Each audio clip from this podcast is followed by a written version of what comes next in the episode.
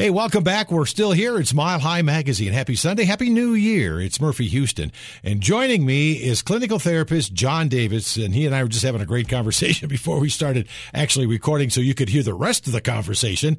Uh, but John is uh, involved with 2Xtreme. And John, I got to tell you, and reading the material, and I saw your video, I'd never heard about you guys before. You are doing an incredible job. And I think our listeners need to know more about what is 2Xtreme. Oh, Murphy, thank you. And thanks for having me on this morning. And hello to all your listeners. Um, you know, 2Xtreme came to be um, back in 1998. Uh, and early in my career, I saw that with the population that I was working with, that they were not going to participate high percentage of them had really tough experience with other treatment providers.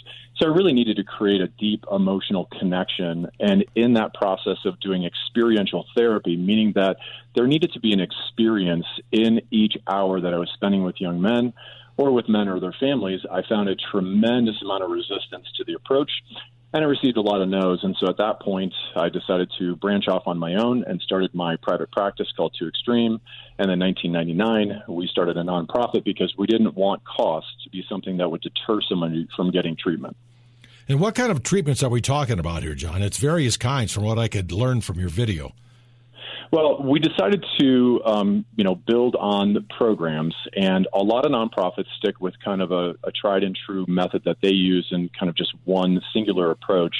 Um, we found out for us that uh, with the community mental health model, we had to have inclusion. Uh, I really wanted to be kind of a one stop shopping program, so we incorporated drug testing, mentoring, uh, family support. We have a community moms group and a community dads group. Um, and we have the ability and the community of the two extreme family. At this point, we just crossed the threshold of 16,000 individuals oh. being treated uh, since I started in 1996.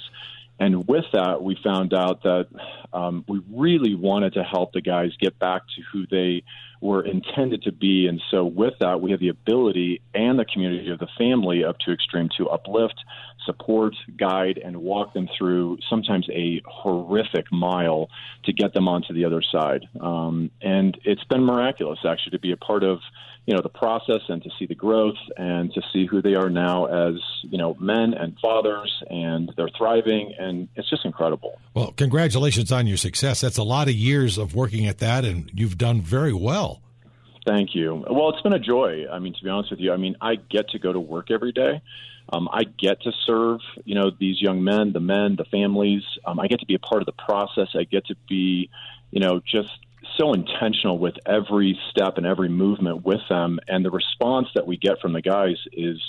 Well, it's incredible. I mean, they want more. They crave more. They enjoy being who they were because they had a massive hiccup in their life that you know everything just it's kind of like they slammed on the brakes and everything from the back of the truck went through the front windshield and so repairing that and redeeming them from whatever the situation was that brought them into 2Xtreme is it, it's a, it's amazing murphy and you deal strictly with men or, or do you deal with women as well um, great question. So, um, my specialty is working with at risk adolescents and young men.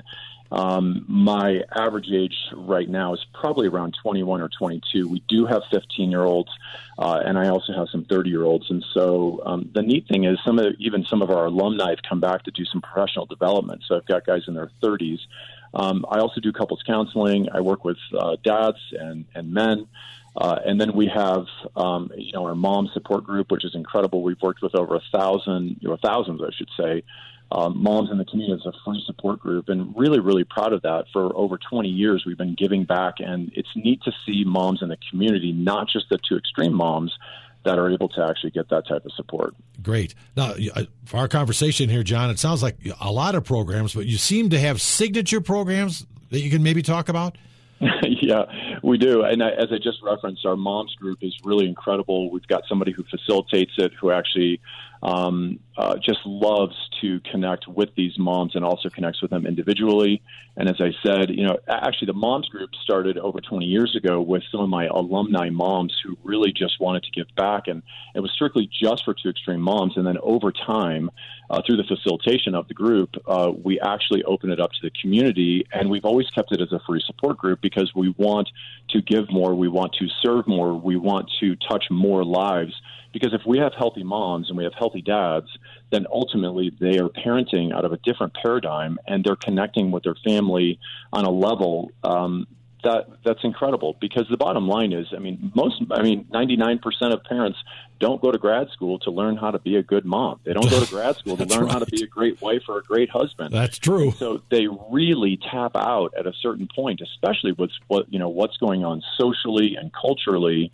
Uh, and with all the um, the social media that's going on, parents cannot keep up and get in front of their kids. So a lot of times when the young men come to the office, the kids are five miles downstream on two two pound test line and trying to reel that young man back in yeah. is impossible. And so that is one of our you know signature groups. Our mentoring program is actually um, it's incredible. We only use our two extreme alumni because those guys who've been through the program, they understand the model, they've done the work, they have the connection with me, and so uh, their support is vital to giving back to the current clients we're working uh, with. And it's amazing to see the pride of their give of their give back and the mentors. They actually live the three pillars. So the pillars of Two Extreme number one is humility, being humble, learning how to be humble. Two is serving, serving within their family and serving in their community. And then three is their give back. We call that gratitude. And so to see mentors be doing that, talk about a gift for me as a provider who used to serve them and walk that mile with them, and they're now doing it with our current clients. It's amazing. I'll bet. Then our last our last one uh, is the Two Extreme Dream team, and that is a it, it's a ten month program. It's really intense. The guys go through a formal interview with uh, Two Extreme alumni and or community members that are part of the community mental health. Um, they have seven facets that they have to meet, and some of those facets include no negative police contact. They have to maintain sobriety. They have to have good grades. They have to be actively resolving conflict at home. They have to have physical fitness and be involved in other activities. Um, and uh, creatively, they have to come up with their own treatment plan. So they come up with their goals. And if they make it through the program of the 10 months and all the experientials, um, we travel internationally, and we've been to places that you know we've climbed the tallest mountain in, in Europe, which was in southern Russia. We've climbed in Peru and Bolivia, um, and it's just incredible to take the guys to get to live the metaphor that life is a mountain, life is a journey, and life is hard. So to actually get to go climb a twenty thousand foot fully glaciated, you know, peak, wow. and then also serve in the local community and give back to the locals um, it's life changing. I'll bet. It's life changing for me to hear you talk about it, let alone, let alone actually do it, for goodness sakes.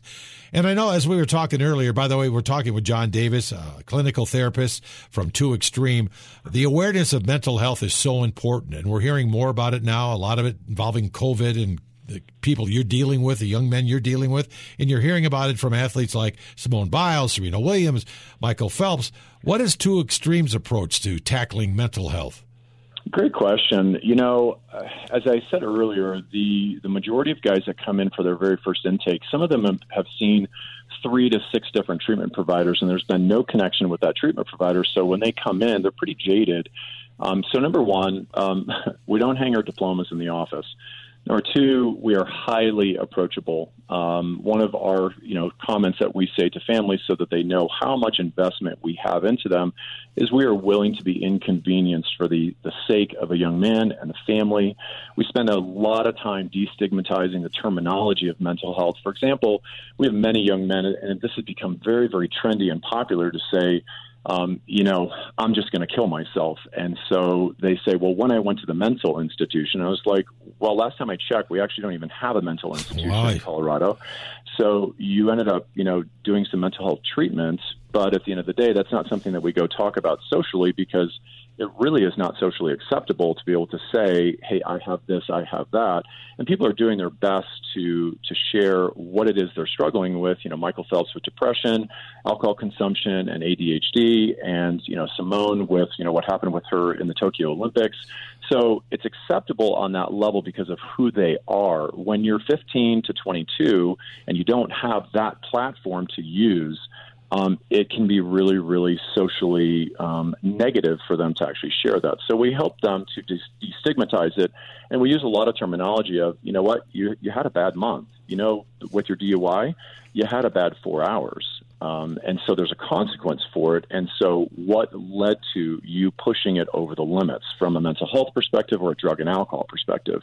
And so we really keep the perspective. And so when they hear that, they're able to say, "Hey, I, I can actually crawl out of this."